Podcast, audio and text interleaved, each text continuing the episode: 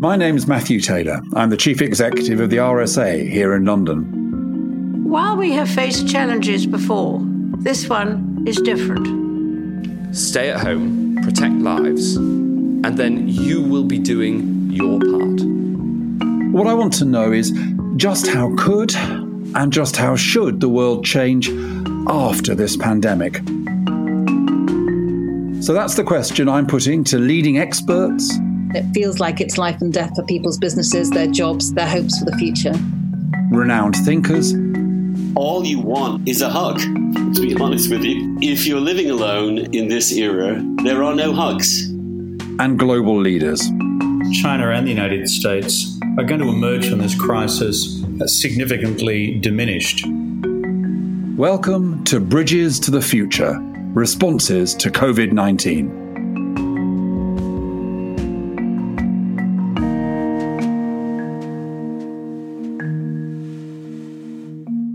Well, I'm joined today on Bridges to the Future by David Wallace Wells, the author of you know, probably one of the most significant books of last year, The Uninhabitable Earth. And David came to the RSA to talk about that book. Hi, David. How are you? I'm doing okay, all things considered. But you know, as with everybody else, when you consider how much needs to be considered, it's pretty bleak out there. So, some mix of okay and sort of scared and depressed, I guess. And what impact has the last few months had on your own life and your own plans? Well, it's meant that I've been doing a lot more uh, working from home, both in my day job as a magazine editor and in trying to write about the state of the world, typically through the climate lens, but especially since there have been so many sort of obvious echoes between the climate crisis and the pandemic, I found myself pretty quickly moving over to something like a full time focus on COVID. And, you know, it's, it's funny. I, I would have thought at the outset that having spent the last few years really staring sort of somewhat unflinchingly at the possibility of some quite apocalyptic near term futures, that I would have been relatively well prepared and well equipped to make sense of one of them arriving much faster, you know, the coronavirus pandemic. And I found in certain ways I probably am, but in other ways I've found it a, just a sort of mind bending experience where one day I'm, you know, I'm halfway persuaded by lockdown skeptics, and the other day I'm fearful of a, a mass dying in the many millions across the world. And it's just been sort of hard to calibrate my own intellectual perspective on the big picture of the story and, and really try to figure out what that story is. It feels like every day there's some new bit of quite significant news, and it's often hard to know exactly how to sort of place that bit of news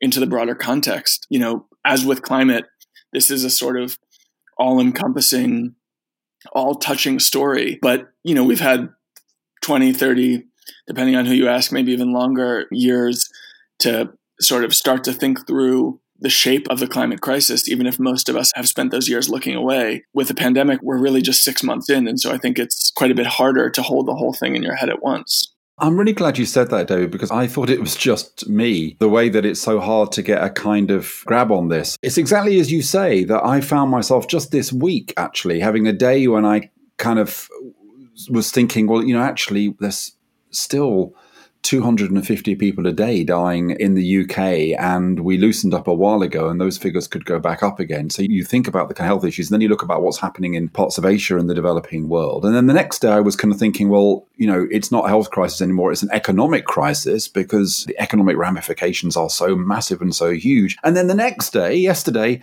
I realized that what I was thinking about was a kind of regret that we might go back to normal and not take anything out of the fact that we have, amongst other things, in the words of President Emmanuel Macron, it seems to have been the greatest show of solidarity humanity has ever seen in terms of the willingness of most people to alter their lives and to throw the economy up in the air in order to kind of defend each other from the health risk. So I entirely share your intellectual disorientation. You know, I had a lot of Macron's perspective at the outset. I was sort of amazed, particularly again, coming at this story from climate. I was really amazed to see how universal and how quickly some of these precautions came into being, not in a directly coordinated way, not from a central authority, but every single nation, first in the northern hemisphere and then spreading into the southern hemisphere, undergoing, as you say, these kind of unprecedented economic, self policing and social self policing, you know, the real breakup of just about every non familial aspect of every individual's life on the northern half of the planet. This is really a kind of incredible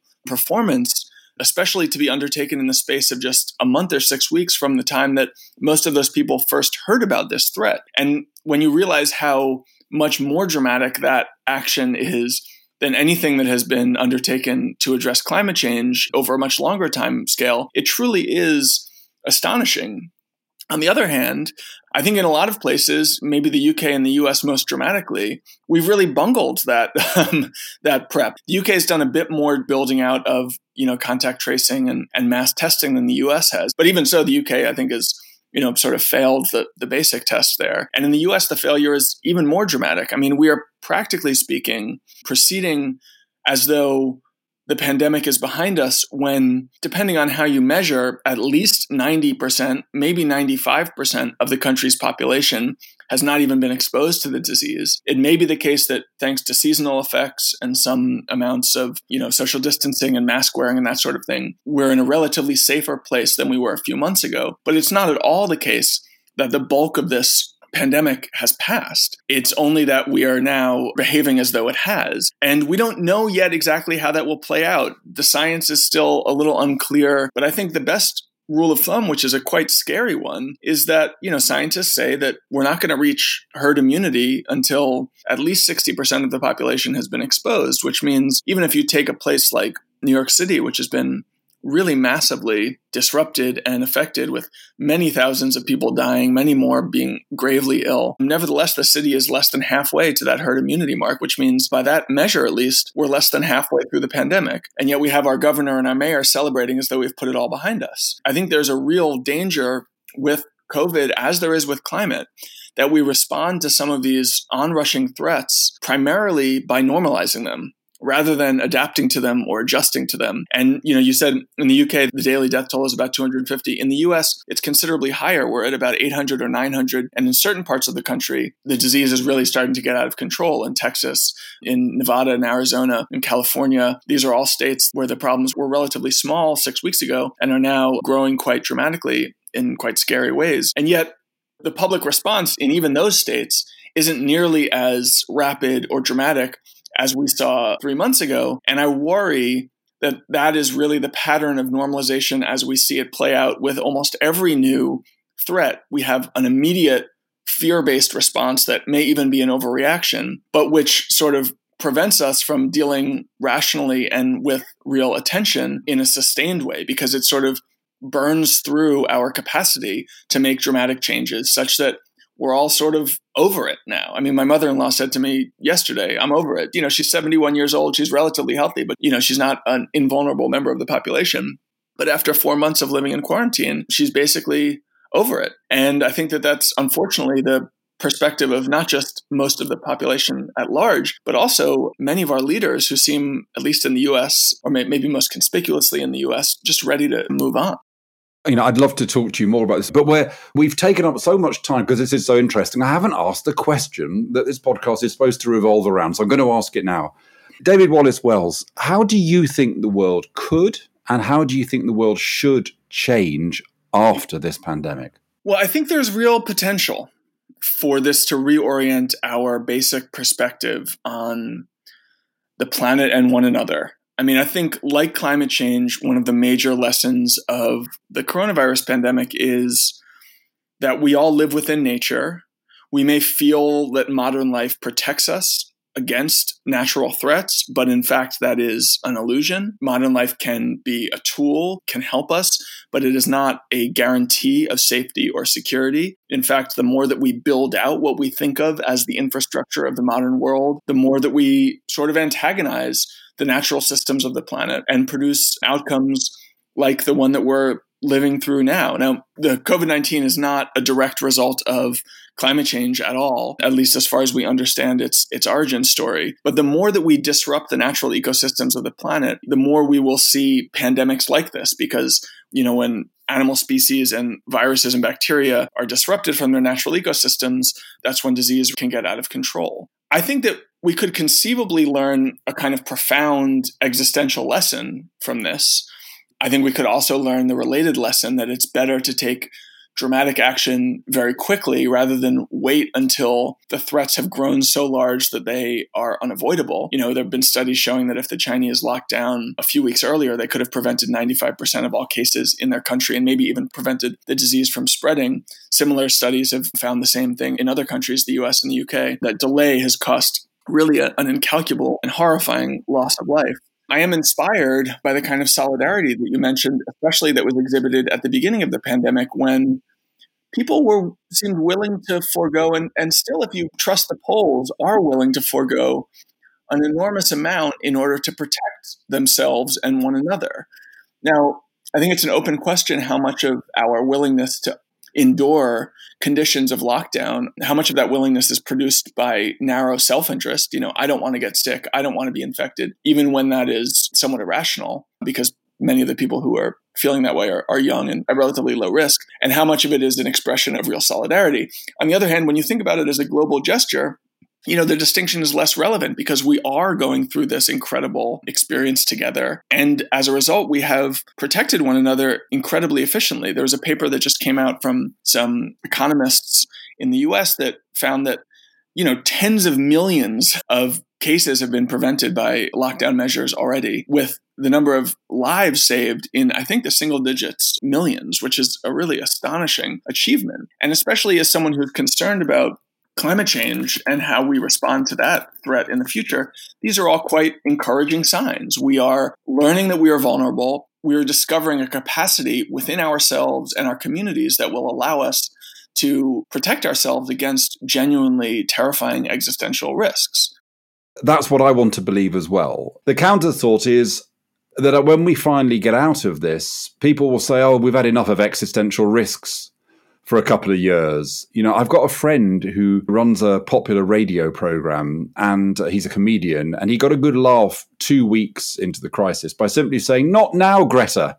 And there was this kind of sense of, you know, hey, enough of the existential risks. And the problem is, you know, if we had a lot of time, maybe we could let people have a couple of years of getting the economy back on its feet and living normal life. But I don't need to say to you, we don't have those couple of years. So tell us about your fear as well.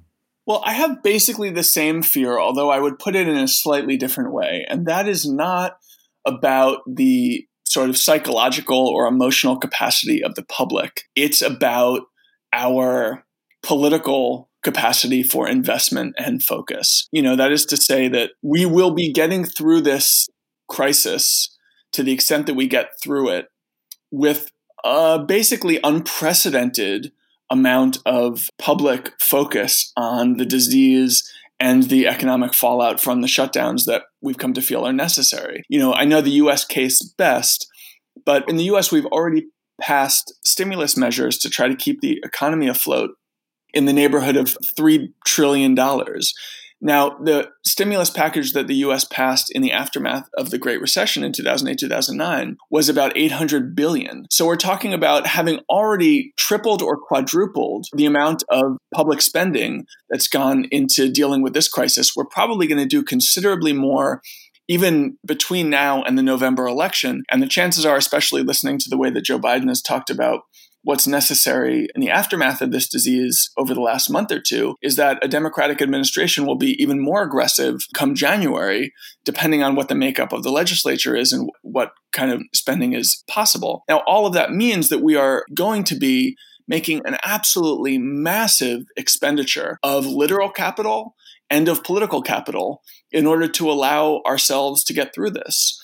And I worry that even though our politics about deficit spending, those politics have changed a lot over the last decade, that they haven't changed fast enough to allow following up this incredible, unprecedented investment in COVID stimulus, following that up with an unprecedented, even larger investment in climate spending. And that's not just a matter of deficit hawks and austerity, although that's a part of it. It's also uh, connected to the political capacity of our systems to really undertake large scale debates and conversations about what kinds of interventions are necessary. And I guess that echoes a little bit what you were saying, although I'm more worried about it at the level of policy leaders and less worried about it at the level of individuals. You know, the reason that I've started over the last week or two to feel a little bit more hopeful on that point is that I think you see in the US, especially with the mass protests against police brutality and more generally against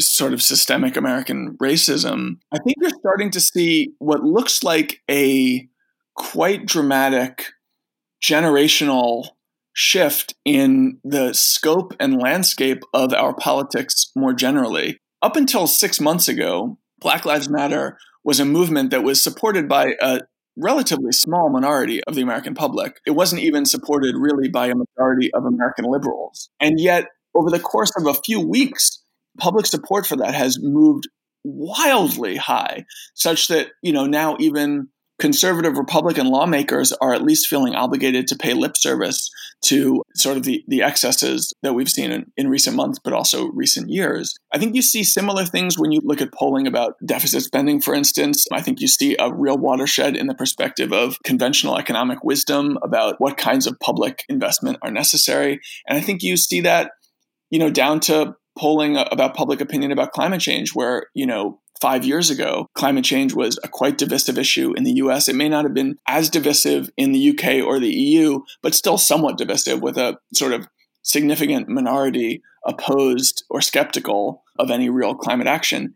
You really don't see that in those polls anymore at all. And while our politics hasn't yet responded in kind and hasn't embraced the sort of overwhelming consensus about the necessity of, say, aggressive climate action. I think you're starting to see, especially in these protests in the US, but even in the way that they've spread across the world, in a moment of incredible health anxiety, you're starting to see something like the changing of the guard generationally with regard to what we expect from our politics and what we demand from our politics so that all of these things that we used to take for granted as permanent features and in many cases permanent obstacles to political change simply seem to be, at the very least, less decisive than they were even six months ago, certainly 10 years ago. And, you know, again, I sorry to keep repeating myself by going back to these protests, but it really did used to be the case that you couldn't get anywhere meaningful, even in like a democratic context, by talking about radical police reform, that voters were simply too scared about crime and too supportive of the police to embrace any kind of meaningful change to the way those cops operated, that's shifted so dramatically that we're now talking literally major metropolises in the US have passed binding legislation to dismantle their police forces. Now, of course, they're going to rebuild something like a police force in its place, but we're talking about really, really dramatic change that really did not seem possible even just a few months ago. And I think with COVID and also with climate, we are starting to see that sort of changeover, which could allow some quite expansive public action in the relatively near future. Now, I, am not sure I would bet on it.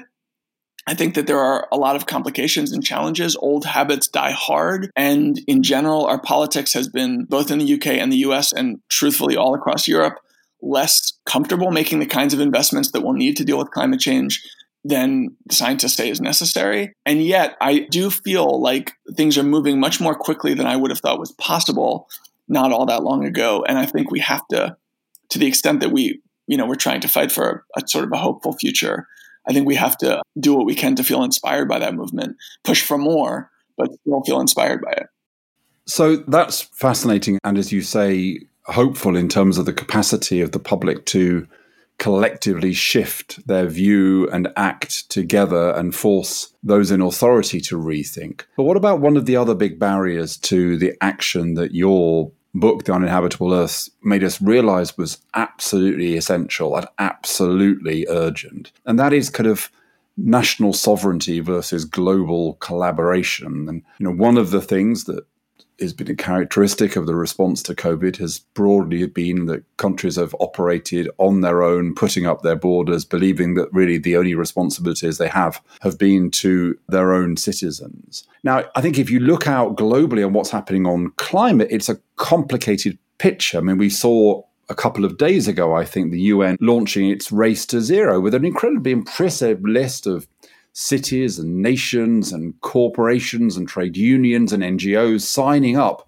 to, you know, what is a radical target of net zero emissions by 2050, many of them 2040, some of them even 2030. And then we've got your president, and then we've got the imponderable of China. So it kind of feels as though we could reach that tipping point where the world does what it has to do. But what do you think, David, stands in the way of that point?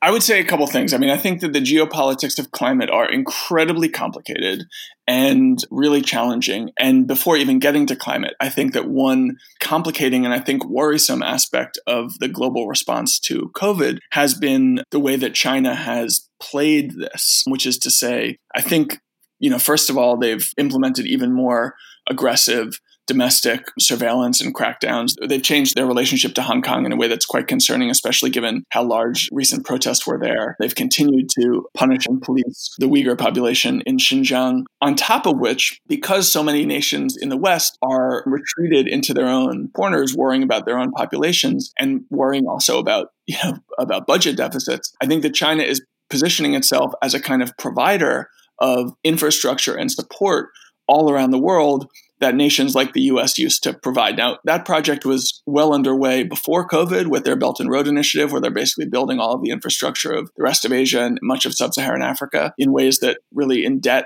most of those countries to China, but also bring them closer into their economic fold. But I think that the coronavirus crisis has really accelerated that, in part because the main rival for that kind of leadership, the US, has so bungled the disease and so completely failed to inspire you know the rest of the world with the wisdom of its own leadership. I mean, I think, you know, in general on the disease, I think that almost every nation and every international organization has sort of failed the test to some degree, although many countries quickly got on track and managed to pull themselves out of true crisis into something like a manageable, difficult state. And that is really what China managed to do as well. You know, so in general, one of the big complications and concerns I have coming out of this crisis is that China is not just emboldened and empowered, it's also been more authoritarian. And that is an ugly and scary combination. Whereas the nations of the world that might provide a balance have looked weak as a result, the US in particular. On climate, you know, I remain quite worried about the Chinese path. And I think it's sort of sad and scary to say that the future of the planet's climate really does depend to a degree that makes most of us in the West uncomfortable, not just on what China does, but literally on what Xi Jinping himself decides. China is today responsible its domestic emissions productions are responsible for about 28% of the world's emissions. When you count all the work they're doing around the rest of the world, it, it grows beyond that. And that share is going to grow over the next decade or so. The US is in second place. They're responsible for about 15% of global emissions. That share is going to fall. The share of Western Europe is falling too. And the main determinant of the future planet of the climate is, you know, what China does. And I don't know what we can hope for from them. The lesson of the past few years is that they've been expanding their green capacity alongside expanding dirty energy. And their response to the pandemic has basically illustrated the same uncomfortable dynamic where you know, at first they were quite aggressive in shutting down their industrial activity. Their air pollution cleared up quite quickly, but they're back up to polluting just as much as they were before the pandemic began. And in fact, are exploring ways to open up more coal capacity in particular as a way of kickstarting their economy. All of that is quite scary. On the other hand, you know, I think you can be inspired by how the world as a whole, though disorganized and in a lot of ways incoherent in its response viewed from a distance, has managed to do quite well, all things considered, in protecting the population from a totally new disease that nobody had ever heard of until December. We didn't need the UN playing an aggressive role and dictating to the rest of the world. We didn't need Donald Trump or the US or Xi Jinping or China shaking a stick at the other nations of the world to get them to fall into line. Just about everybody did it on their own out of a sense of their own self interest. In the US, there's a sort of a long-standing, often tendentious talking point among conservatives who point to what you know what's called the federal structure of our government and want states to experiment rather than having national policies. That's mostly a way of fighting um, government activity overall. But there is some wisdom in taking an experimental approach. In particular, when you notice, you know, with the pandemic crisis, like the WHO was saying in January that there was no asymptomatic transmission. They were saying in February that you didn't need to wear masks. Many public health authorities were saying in April that there was no seasonal effect or there was no differential between how infectious the disease was indoors versus outdoors. Now, if everybody had embraced all that guidance across the world universally, we'd actually be in a much worse place than we are. Thankfully, Many of the nations of Asia who had dealt with SARS and MERS earlier knew that mask use was useful and embraced it whatever the WHO said. You know, we knew coming out of China that there was a dramatic age skew, and some countries took that quite seriously, protecting their most vulnerable citizens. Unfortunately, we didn't do that really in the US, and in fact, didn't do it throughout much of Europe. But we have now, in parts of the world, realized and made use of the fact that you know outdoor transmission is so much rarer than indoor transmission and especially heading into the summer of the northern hemisphere that means that we can do a lot more than we thought was possible a few months ago. So if we had subjected ourselves globally to a single piece of pandemic advice or a single set or a single authority we'd actually be in a much worse position now than we are having improvised our way towards a sort of best practices approach pulling some lessons from south korea some lessons from Taiwan, some lessons from Germany, etc. And it may be the case that we can use that template on climate. Now, there are two last points I want to make about this. The first is the uncoordinated but universal global response is a reflection of just how scared we all are about our health when it becomes threatened. Health is something that we fear immediately, personally, and we're willing to take quite dramatic action against health threats. That's important to keep in mind because one really underutilized messaging approach to climate is the public health concerns. You know, globally, 9 million people are dying every year, according to the Lancet, from air pollution produced by the burning of fossil fuels. And many more people than those 9 million are suffering from that air pollution from the burning of fossil fuels. If we focused our messaging on climate even just a little bit on those public health costs, I think the payoff would be enormous, in part because it was to inspire people to take more aggressive action, but in part because taking action on public health grounds is a better sell at the national level and at the local level than making a pitch based on carbon emissions. And I say that because if the UK totally zeroes out on carbon, the benefits of that decarbonization are distributed globally, even though the costs of decarbonizing are concentrated in the UK. But if the UK closes all of its coal plants, and I think you're on your second or third month now without using any coal, which is unprecedented. If the UK totally retires all of its use of coal, the public health benefits of that of retiring that coal production are all concentrated within the UK borders. And as a result, there's a much stronger incentive for nations and even local communities to take action against fossil fuel infrastructure. So that's one big thing. But secondarily, you know, I think it suggests what anyone who has been following negotiations about climate over the last few years already knows, which is that the UN system which requires the sign off of every single nation on the planet, is probably not the best one. If it required every nation of the world to sign off on a COVID response policy, probably we would have done it very ineffectively and relatively inefficiently. We did things much more quickly because those responses were undertaken at the national level. And the key with climate is to try to inspire that kind of competition, that experimental competition, without imposing a one size fits all model on the world. Now, how exactly to do that? It's a complicated question. I do think that if you look at the fallout from the Paris Accords, where no major industrial nation in the world is on track to meet its commitments under Paris, I think we can say with some certainty that the UN model is not working.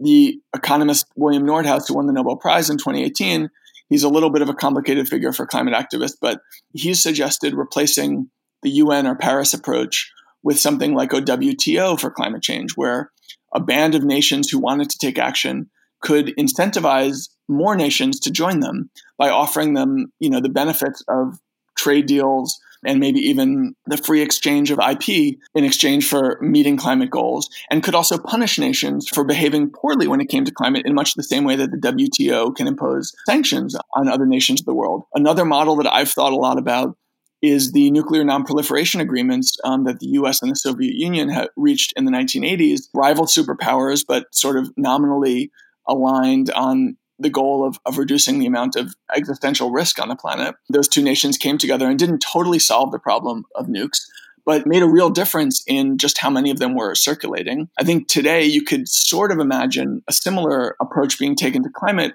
between the US and China. Of course, it would require a real change of leadership in Washington and a kind of change of, of mindset in Beijing. But I think that if you were to imagine, say, a Joe Biden presidency with a newly climate focused Xi Jinping, you could start to see a partnership there that could, if not dictate, then inspire the rest of the world to follow suit. I don't know exactly which path forward is required, but I do think that you know the aftermath of the Paris Accords combined with what we've learned from the COVID crisis suggests that we should be more open to less centralized approaches to climate so long as we can keep ourselves on track to meeting goals. One last thing I would throw on is just how we define success here. Because the Paris Accords called for the world to do everything we could to avoid two degrees of warming. A recent paper I read suggested that we have a 0.03% chance of meeting those goals. It was sort of focused on what the reelection of Trump would mean. And they estimated that if Trump were reelected, the global chances for meeting the goals of Paris would fall to 0.01%, which means practically speaking, we are not going to avoid two degrees of warming. And two degrees of warming just to give your listeners a sense, would mean 150 million people dying of air pollution. It would mean storms that used to hit once every century would hit every year. It would mean that parts of the planet that are today home to one and a half billion people would be uninhabitable. And it would mean basically that we'd be locking in the permanent loss of all the Arctic and Antarctic ice sheets, which would take centuries to melt, but over time would produce 80 meters of sea level rise, which is enough to drown two thirds of the world's major cities if we didn't move them, which we'd probably have to. That is basically a best case scenario. So when we talk about taking action on climate, I think it's important to keep in mind that in almost no circumstance are we going to be able to preserve the climate of our grandparents or even our climate things are going to be getting considerably hotter. And how we respond to that world, how we design our societies so that we can live relatively comfortably in that world, is probably going to be as much about adaptation as it is about mitigation. That is, as much about how we respond to and protect ourselves given these new threats as it is about how quickly we can reduce our carbon emissions reducing carbon emissions is absolutely essential. We need to do that and get it all the way to zero to stop the planet's heating at any temperature level, even a hellish one. But I think we also have to start thinking about what it will mean to live in a future defined by at least two degrees Celsius of warming. And the truth is, it's quite, quite horrifying. Well, anybody who has just listened to what you've said, David, and questions it or wants to know more about it, I strongly recommend that they read your book, The Uninhabitable Earth. And, and I'm very grateful to you for covering the issues that we've covered. We've looked at risk and the way in which people understand and respond to risk. We've looked at solidarity. We've looked at mobilization. We've looked at perhaps more realistic ways in which the world might be able to operate not on the basis of a single plan, but by each country doing what is necessary or some countries taking the lead. Uh, it's been really valuable having the conversation with you, David. Thank you so much for giving us your time. My pleasure. Great to talk to you. Thanks for having me. Thank you. That's it for this episode of Bridges to the Future. But we'll be back with more insights and analysis very soon. If you've enjoyed this podcast, please tell someone about it, and we would really appreciate it if you took just two minutes to leave us a rating or review in your podcast app. And that's not it. The RSA is commissioning online events, essays, blog posts to help make sense of what's happening right now and in the months to come. Also, the RSA Fellowship is a global network of problem solvers. We'd love you to join our community today to stay connected, inspired, and motivated in the months ahead. You can learn more about the fellowship or the work that we're doing on the pandemic and the world after it by going to the rsa.org.uk or clicking the link in our bio. But for now, thanks from me, Matthew Taylor, and my producer, Craig Templeton Smith.